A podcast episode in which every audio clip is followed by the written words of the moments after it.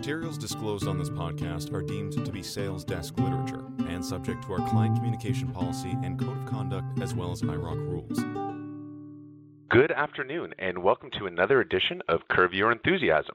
My name is Ian Pollock, Executive Director and Head of Fixed Income, Currency, and Commodity Strategy at CIBC Capital Markets. I'm joined today by a very special co-host as Royce is on vacation for the next two weeks.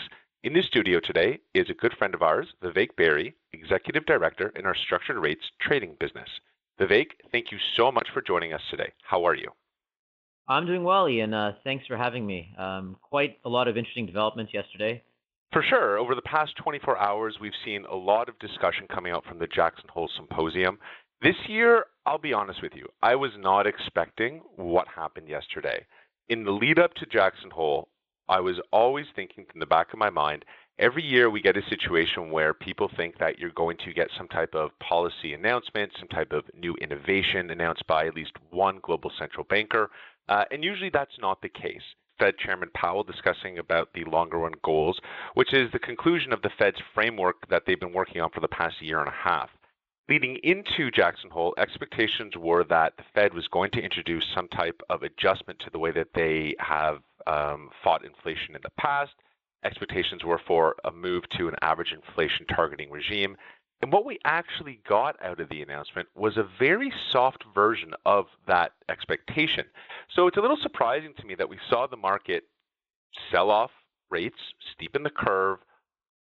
The dollar was relatively strong during the day, and I think that it's actually a very complex process that the market was interpreting. And I don't think that, at least superficially, many people understand what happened yesterday. When, when I think about it, and correct me if you have a different view, Vivek, I think that what was told yesterday was listen, we no longer have faith in NAIRU. We no longer have as much faith as we do to the Phillips curve binding our view on the dual mandate. And in turn, we're now going to run the economy hot over certain periods of time and when I look at the reaction in the long end of the curve, I don't think it's a function of more inflation, meaning that the long end has to get disproportionately hit because over many cycles, average inflation is higher. I would actually argue that over the long run, what the Fed did yesterday was actually raise the nominal terminal rate. Because if R star is something that we can't see, and R star is assuming it is static over time, the only differential is what inflation is. So over time, if average inflation is higher, that means your average terminal rate is now higher. And I think really that is what the long end was speaking to yesterday. What are your thoughts about that? Yeah, I would uh, tend to agree um, with your um, previously mentioned points. I would add that I think it's not just R star that's being called into question and moving around. I think it's also U star and their definition of what unemployment is and what wage growth represents. Um, in the previous FOMC, Powell started mentioning that low income earners have not really participated in the 10 year boom cycle we've had in employment gains. And so I think this is a, a big change to long end rates and front end rates going forward. So things that we typically used to look at, like uh, non farm payrolls, uh, uh, private sector payrolls, um, and wage gains in general, we're going to have to start looking at more um, granular data points. And so when I say granular, I mean we're going to, start looking at what underemployment rates look like, much as we did back in 2009 and 10 uh, post the GFC. We'll also have to be looking at what the distribution of wage uh, gains look like. Are they also filtering down to low income workers or are they not? And I think that um, renewed focus from the Fed, um, or well, change in focus from the Fed, uh, should see generally curve steeper as this framework starts to play out.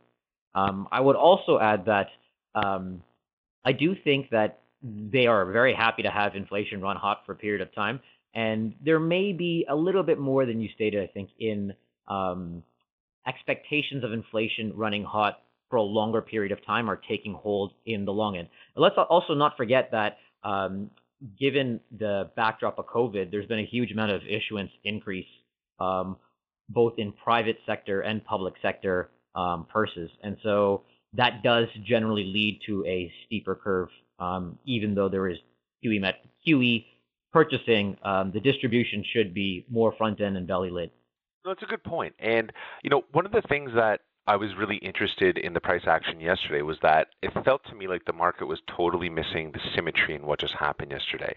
And th- there's two channels that we can think about this symmetry. The first one is if you really are in an environment like you are today, where you're years away from hiking rates anyways, does it matter if inflation overshoots or undershoots in the near term? Should you be pricing that? I think that's an important thing we need to think about because, as you rightly say, you're starting in a very strange environment. We're starting from a COVID type of world where you know policy is going to be dormant for a very, very long time.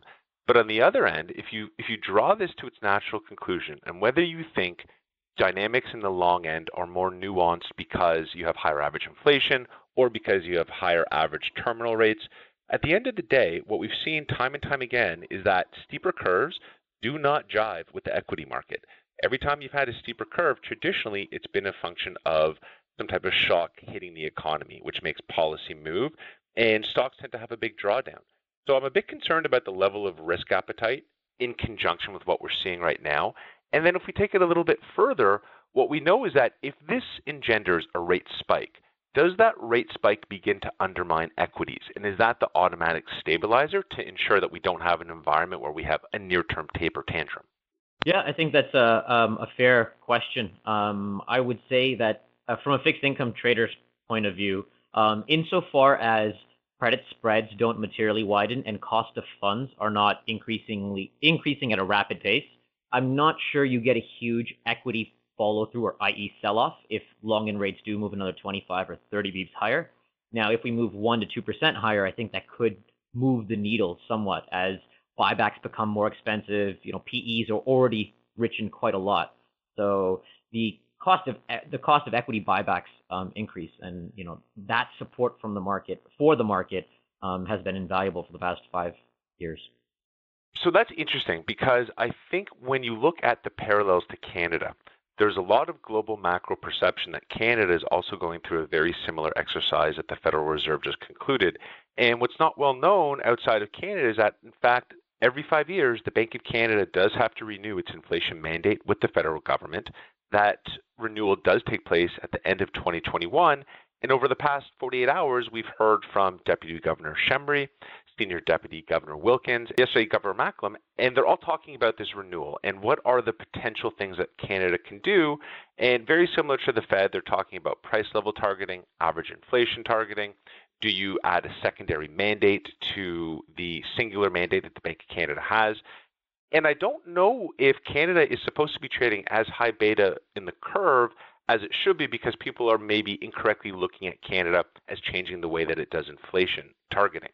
And I would argue that because Canada has some type of forward guidance slash conditional commitment already, in that conditional commitment period, implicitly you already move to an average inflation targeting regime because if inflation heats up, while you provide forward guidance that you're not raising rates because the output gap may not be closed, you're, you're implicitly lagging a little bit in terms of your reaction function. So I guess the question I have is, in your specific market, which is vol, are you seeing any type of pass-through, whether it's the shape of the curve, whether it's changing inflation expectations? How is that impacting your market? Yeah, so I think um, most of the impact's coming through from the U.S. market. And so what you see in the U.S., and that theme should continue, is that um, shorter tails, so options on one-year to, to seven-year tails, for example, are really lagging the move in 10-year to 30-year tails. Um, and as you have a steepening uh, steepening rate curve, it, it, follows that that process should happen and continue. Um, so in Canada, for example, we are seeing the upper left sector, so say an option on a one-year, one-year rate, um, really lagging the moves in one-year, ten-year rate.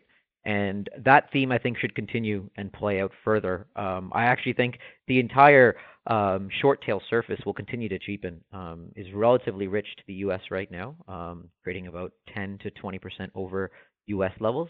And I think that's unfair, uh, to be honest with you, and for the reasons you mentioned, um, that we do have a uh, implicit um, average inflation sort of target now, with the bank being uh, giving forward guidance that policy rates will remain low for the foreseeable future. Um, these themes, I think, haven't really taken hold sufficiently well, and that's why we are rich to the U.S. But I think over the fullness of time, we'll start to see that um, uh, move significantly, and demand will increase for protection on 20-year and 30-year rates, um, subsidized by um, selling at least half the distribution on one year to five year rates, i.e., higher rates. Let's turn the tables a little bit and let's talk about Canada because one of the things that we've been very vocal about is when you look at the Bank of Canada's QE program, it's it looks over the long run to be an unstable structure. And by unstable, what I really mean is that the trajectory of QE is a bit too fast in Canada. And if you believe, like I do, that at some point, potentially at the October monetary policy report or even earlier in 2021, if you do get an adjustment to QE, it's very clear what the move in cash would be, i.e., take support away from the long end of the curve. It should allow swap spreads to narrow. It should allow the curve to steepen out. And more broadly, it should allow Canadian duration to underperform, regardless of what the market direction is. But how do I take that view and I transplant that into volatility space? Because the dual question I have for you is number one is if you follow that line of thought, what do you think the impact is into your market? And more broadly, for those on the call today, what has QE done to the vol surface? Has it done anything? And is that surprise you at all?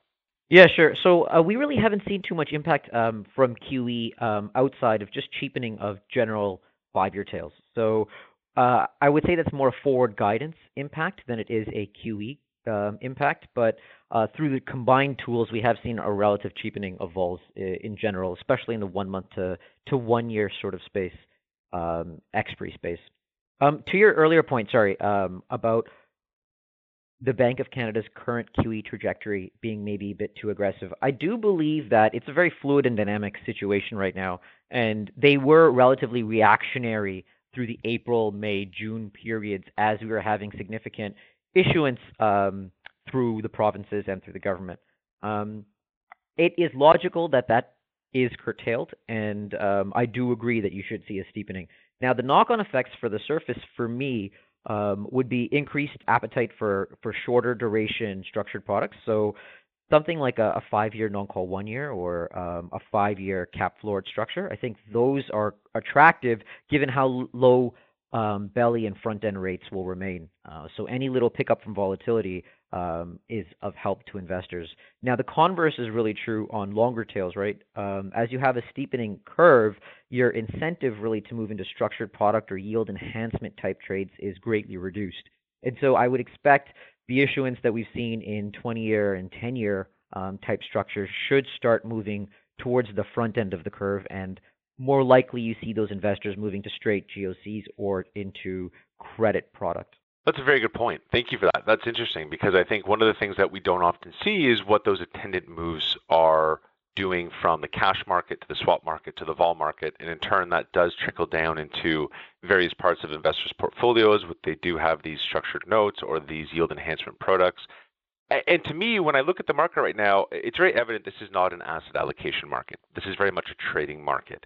And one of the things that we've seen is that all these innovations coming from the central banks, whether it's the Bank of Canada or the Fed or the ECB, has in theory reduced the attractiveness of owning rates as a core holding in your portfolio. The diversification isn't there, geographical diversification isn't there. So if you think about some of the potential dampening effects of all this QE, one of the ones that we know is going to be potentially painful is some type of future introduction of yield curve control, yield caps, how do we think about vol that we've seen react in other markets like Japan or Australia when they have implemented yield curve control, yield curve caps, if that indeed is coming to North America, which I, we can argue that it it's a non-zero chance. I would argue it's probably a higher probability in Canada. How does that affect your market? Yeah, so I mean, it's a volatility killer, um, really. Um, you've seen it in Japan. Um, JGB vols have done nothing but decline since then. Investors do believe that central banks are able to implement those caps, um, as has been seen by BOJ purchases. Um, and so I think that that uh, it will lead to an effective cap and hence a real drop in volatility. You are effectively truncating distribution to one side, or not even to one side, but just to an equivalent strangle. So you do start seeing wings cheapen quite aggressively, and you do start seeing the level of the general level of vol also uh, decrease. Now, on the flip side, you do have people looking at much more wing uh, based hedges. So they'll look at things that are like 5 or 10 delta going forward, whereas protection strikes were 20 or 25 deltas historically. So if they do see a move, they want to see a very large move and get paid um, multiples for doing it. So if we do move into that type of environment, do we see a resurgence of the activity we saw pre-COVID, where you did have those very large programmatic sellers of vol? I know that went away a little bit. Can you comment on the types of flows that you're seeing in your market right now? Yeah, um, the programmatic selling has actually been relatively absent, which is why um, vols in Canada specifically are, are significantly above U.S. levels. Um, there's not really a great rhyme or reason other than a lack of supply. And I think uh, part of it is for one, Canada is a relative peripheral currency for most um, alpha asset managers. Um, and so it's not a natural place to look for. It's after you've exhausted all uh, possible, um, or after you've exhausted a significant um, amount of uh, bullets to spend in euro, sterling, uh, U.S., and to a lesser extent um, Australia. So it, it really is um, uh, a lack of selling. I don't know that we have them come back uh, in earnest until po- uh, actual outright rate levels drop significantly. So one of the rationales why vols have been relatively elevated is that our swap spreads are significantly wider than the U.S. and hence the all-in rates look much more attractive. Um, and they have further room to drop potentially um, if the bank comes in with further measures uh, whereas in the U.S., you're already at the zero bound in policy, and swap spreads are, are significant, are pretty tight. So LIBOR levels, for example, are 24, 25 basis points, whereas CDOR levels are levels are still up in the 50s. But what we've seen, that's a very good point, and let's lead into a discussion on some of the IBORs around the world because what we've seen correctly is in the U.S., you're right, you're kind of at that lower bound, and when you, we take that into the context of Canada, we've seen CDOR being very stubborn to move. It's slowly been grinding lower if you look at some of the competing assets in the short end, bills are very expensive to OIS. BP is relatively contained. BAs are effectively flat to OIS right now. And what that's done is it's slowly pushed CDOR in. And we will look at, for example, the BA CDOR basis, which is just a proxy measure of the bid offer between your primary and secondary markets. It's still relatively wide. I think that makes sense in a world where credit concern is still paramount in banking institutions. It's not clear to me that can come down anytime soon. So if you believe that, do you think there's a natural floor to CDOR where it is around 50-ish? Do you think we're going to go materially lower?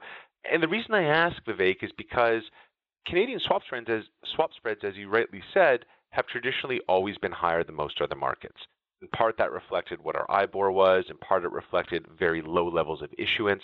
But that's been flipped on its head. And if, if you do believe you are moving into an environment where the marginal buyer, which is the Bank of Canada, will be moving away, does that reorient swap spreads in Canada to be more closely aligned with their global counterparts? Yeah, um, I would um, I would agree that there is probably a floor on CDOR rates, um, not too far away from here. Um, we've just had bank earnings and commentary about NIMS being compressed has been significant, and so I don't think that uh, the bank would want to encourage um, any instability um, in bank earnings or banks' um, robustness of capital, let's say. And so any erosion of NIM further, I think, uh, eats away at those sorts of capital buffers and earnings potentials and so on and so forth. Now, I am no bank expert or bank analyst, um, but that is my general feeling um, that you don't necessarily want to see any further compression in NIMs, given we are a small banking, um, uh, we're a smaller banking economy than the U.S., for example. So does that leave any potential move lower in spreads as purely a function of the cash market in your mind? Yeah, I would expect so. I, I would say it, it, should trade just counter-directional to the cash market in general. And do you think? I mean, when you think about the tail risk in Canada, I know that we always make very big concerns about potential moves in the BOC, and many times it doesn't prove to be as dramatic as we think it is. I just happen to think that people are underestimating how large of a move this could be because for a central bank that's never done QE before, I think they've done a very good job. I think it's very evident they have to tweak the program a little bit. But I think the risks around implementation or even communication about doing it are very, very high. And I'm not suggesting we get a taper tantrum like we did in 2013, but I, I do think there is a material risk where you can have Canada diverge from the rest of the G7 when you have this adjustment period happening. Oh, oh, just to that point, I think um, we have seen that the bank has been very responsive to market reaction to their QE announcements and to the size of their uh, purchases versus what issuance is coming in the pipeline. So I would expect that we may see a very um, localized move higher and potentially a taper tantrum, but I think that might be a bit excessive. Um, but that will be um, controlled by the bank. So we're going into the balance of the year. Uh, everyone's coming back to work relatively soon. Issuance should be increasing quite a bit going forward. Uh, given the outright level of rates, maybe that lets issuers stay short a little bit. Are you seeing any activity that would suggest that some of the rate locking activity by issuers is moving into the volatility space, or is it still very much remain a swap driven business? Yeah, I think um, there is, given the swap spreads represent roughly 50% of the level of rate currently, um, we have seen an increased uh, demand from issuers to buy volatility based hedges, um, specifically in bond option space. Um, and so, if for issuers that historically would issue versus a bond spread, they would look to the swaption market as a relatively good alternative um, in that liquidity was better and bid offers generally tighter. Um, they're now looking at bond options because it's unclear that the swap spread level will be stable and provide them with an effective hedge if they bought a payer instead of buying a, a put on a bond option. Interesting. I think that's a very important development, and we should talk about that going forward because I think it's interesting because one of the things that's happened to the Canadian market this year is, you know, I hate to say it, it's become a real market, and a real market in the sense that issuance is so high, auctions start to matter, setups start to matter, understanding QE starts to matter, and as you have these trends in the very esoteric parts of the bond market, it does create new opportunities, like we were just talking about issuers hedging rates, the way they do so changes, the products change a little bit. So I think it's a very evolving market. It's actually a very exciting time in Canada. And with that said, what are your favorite trades right now? Yeah, so um, we uh, quite like being short the the left side of the surface here. Um, so specifically for vol, so being short caps and floors, being short one year to five year tails, I think those are all excellent trades. Um, very simple things for yield enhancement for things like uh, three month, five year strangles, 15 basis point each side strangle. Um, still a uh, 15% premium to the U.S. And I, really do think that the Bank of Canada, while it may have some uh, hairiness around long in purchases as they change their QE program, I do believe that five year and in um, will be relatively um, range bound. Um, additionally, I think that the steepener in general does make sense. So on a delta one basis, I think um, 510 steepeners in general and 530 steepeners in general um, are attractive and should remain so until the narrative really materially changes from the um, wage growth side in the U.S. I agree, and that's pretty consistent with some of the trades we have on in the research book right now. We generally like any type of variant of 510 steepening in cash that really speaks to the issuance profile. It speaks to the potential of a, a tantrum building beneath the surface. We've expressed it in the 510 spread to spread flattener.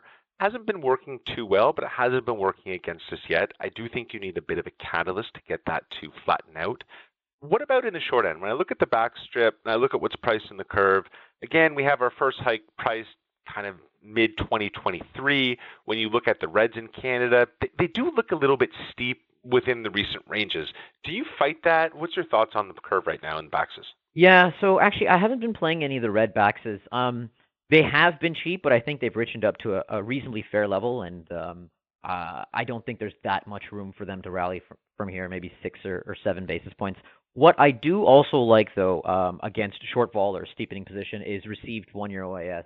Um, it feels like a bit of a free option here. Um, if you look at what the U.S. forward curves have done, through the past three months. You know, we have priced in potential for negative rates. Now, we don't need to have that necessarily in Canada, but I do think from a 24 basis point mid level right now, I think you could see it trade down to 15 um, as and when um, stimulus from the federal government starts to recede and potentially some consumer defaults or an increase in uh, delinquencies starts to rear its head. I, I think the immediate market reaction will be to price some of that. And so, um, against those types of trades, i.e., steepeners or outright shorts and long in rates, I think um, uh, having a received in the very, very front end um, is quite attractive. I would agree, and I think when you look at one year, one year OAS versus one year, it, it, has moderated from the worst. It's about plus 10 right now, but to me, that still looks relatively steep to other parts of the G7, particularly as we get into the thick of the election setup. So with that said, I guess my question to you is, in CAD, even though we don't have the same politics in the U.S., is the U.S. election impact in the vol market trickling into Canada, and is that make that delivered ratio seem even more erratic in your mind? Um, it it um, has. So if you look at the U.S. market, the election's worth about another um, an extra 10 to 11 business days. Um, in Canada, it's about six to eight. Um, it seems like it's about fair. If you look at what happened during the Trump election in 2016, um, the markets were similar on ratio.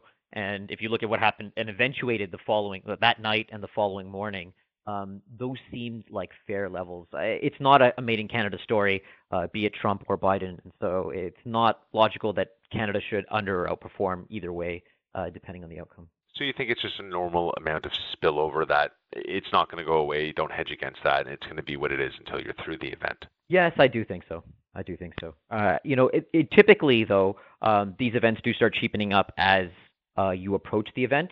Um, the danger really is if it's a coin toss into the event and then they, they richen very quickly. Listen, I think that we've covered a huge amount of ground today, and I think if we have to summarize what we talked about, number one is that I think the move that we saw yesterday was a bit complicated in nature. Maybe it means a bit more than just curve is steepening because inflation is going to run hotter over time. I think it reflects either some type of balance of a higher terminal rate over time and potentially the fact that rates in the front end are going to stay low for a very long time because implicit in that relationship is the fact that the Fed has now allowed themselves a bit more room to stay dovish throughout this period. Number two is that when you look at Canada, some of the surface that you said doesn't really make too much sense. Some of it is a function of the natural spillover, just given the time of the year, proximity to the election, but general nuances that we need to be aware of because you have some idiosyncratic developments coming from the Bank of Canada. Uh, finally, if you had to leave all of our listeners with some lasting words, what would they be? Uh, be safe and enjoy back to school. I hope everyone has a great weekend. I hope everyone's safe. Thank you very much for taking the time to be with us today. And remember, no bonds were harmed in the making of this podcast. The information and data contained herein has been obtained or derived from sources believed to be reliable without independent verification by CIBC Capital Markets, and we do not represent or warrant that any such information or data is accurate, adequate, or complete. Notwithstanding anything to the contrary herein, CIBC World Markets Inc. and or any affiliate thereof shall not assume any responsibility or liability of any nature in connection with any of the contents of this communication. CIBC World Markets Inc. or its affiliates may engage in trading strategies or hold positions in the issuers, securities, commodities, currencies, or other financial instruments discussed in this communication and may abandon such trading strategies or unwind such positions at any time without notice. This communication, including any attachments, is confidential and has been prepared by the Rates and Strategy Desk within the Global Markets Group at CIBC Capital Markets. CIBC Capital Markets is a trademark brand name under which different legal entities provide different services under this umbrella brand. Products and or services offered through CIBC Capital Markets include products and or services offered by the Canadian Imperial Bank of Commerce and various of its subsidiaries. Services offered by the Canadian Imperial Bank of Commerce include corporate lending services, foreign exchange, money market instruments, structured notes, interest rate products, and OTC derivatives. CIBC's foreign exchange disclosure statement relating to guidelines contained in the FX Global Code can be found at www.cibccm.com slash FX disclosure. Other products and services such as exchange traded equity and equity options, fixed income securities, are offered through directly or indirectly held subsidiaries of CIBC as indicated below. The contents of this communication are based on macro and yield curve analysis, market events, and general institutional desk discussion. The authors of this communication is not a research analyst, and this communication is not the product of any CIBC World Markets Inc. research department, nor should it be construed as a research report. The authors of this communication is not a person or company with actual, implied, or apparent authority to act on behalf of any issuer mentioned in the communication. The commentary and any attachments, other than any attached CIBC World Markets Inc. branded research reports and opinions expressed herein, are solely those of the individual authors, except where the author expressly states them to be the opinions of CIBC World Markets Inc. The authors may provide short term trading views or ideas on issuers, securities, commodities, currencies, or other financial instruments, but investors should not expect continuing analysis, views, or discussion relating to the securities, commodities, currencies, or other financial instruments discussed herein. Any information provided herein is not intended to represent an adequate basis for investors to make an informed investment decision and is subject to change without notice. CIBC World Markets Inc. or its affiliates may engage in trading strategies or hold positions in the issuers, securities, commodities, currencies, or other financial instruments discussed in this communication and may abandon such trading strategies or unwind such positions at any time without notice. The contents of this message are tailored for particular client needs, and accordingly, this message is intended for the specific recipient only. Any dissemination, redistribution, or other use of this message or the market commentary contained herein by any recipient is unauthorized. If you are not the intended recipient, please reply to this email and delete this communication and any copies without forwarding them. Distribution in Hong Kong. This communication has been approved and is issued in Hong Kong by Canadian Imperial Bank of Commerce Hong Kong branch, a registered institution under the Securities and Futures Ordinance, the SFO, to professional investors, as defined in clauses A to H of the definition thereof set out in Schedule 1 of the SFO. Any recipient in Hong Kong who has any questions or requires further information on any matters arising from or relating to this communication should contact Canadian Imperial Bank of Commerce Hong Kong branch at Suite 3602, Cheung Kong Center, 2 Queens Road Central, Hong Kong. Telephone number 852 2841 6111. Distribution in Singapore. This communication is intended solely for distribution to accredited investors, expert investors, and institutional investors, each an eligible recipient. Eligible recipients should contact Danny Tan at Canadian Imperial Bank of Commerce Singapore branch at 16 Collyer Quay, number 04-02 Singapore 049318. Telephone number 656423-3806 in respect of any matter arising from or in connection with this report. Distribution in Japan. This communication is distributed in Japan by CIBC World Markets Japan Inc. Distribution in Australia. Communications concerning derivatives and foreign exchange contracts are distributed in Australia to professional investors within the meaning of the Corporations Act 2001 by CIBC World Markets Inc. Communications concerning securities are distributed in Australia by CIBC Australia Limited. License number 240603, ACN 000063256 to CIBC Capital Markets clients. CIBC World Markets Inc. is a member of the Canadian Investor Protection Fund and the Investment Industry Regulatory Organization of Canada. In the United States, CIBC World Markets Corp is a member of the Financial Industry Regulatory Authority and the Securities Investor Protection Fund. CIBC World Markets Place is authorized by the Prudential Regulation Authority and regulated by the Financial Conduct Authority and Prudential Regulation Authority. CIBC World Markets Securities Ireland Limited is regulated by the Central Bank of Ireland. Canadian Imperial Bank of Commerce, Sydney Branch, ABN 33608-235-847, is an authorized foreign bank branch regulated by the Australian Prudential Regulation Authority, APRA. CIBC Australia Limited, AFSL number 240603, is regulated by the Australian Securities and Investment Commission, ASIC. CIBC World Markets Japan Inc. is a member of the Japanese Securities Dealer Association. Canadian Imperial Bank of Commerce Hong Kong branch is a registered institution under the Securities and Futures Ordinance, CAP 571. Canadian Imperial Bank of Commerce Singapore branch is an offshore bank licensed and regulated by the Monetary Authority of Singapore. Unauthorized use, distribution, duplication, or disclosure without the prior written permission of CIBC World Markets Inc. is prohibited and may result in prosecution.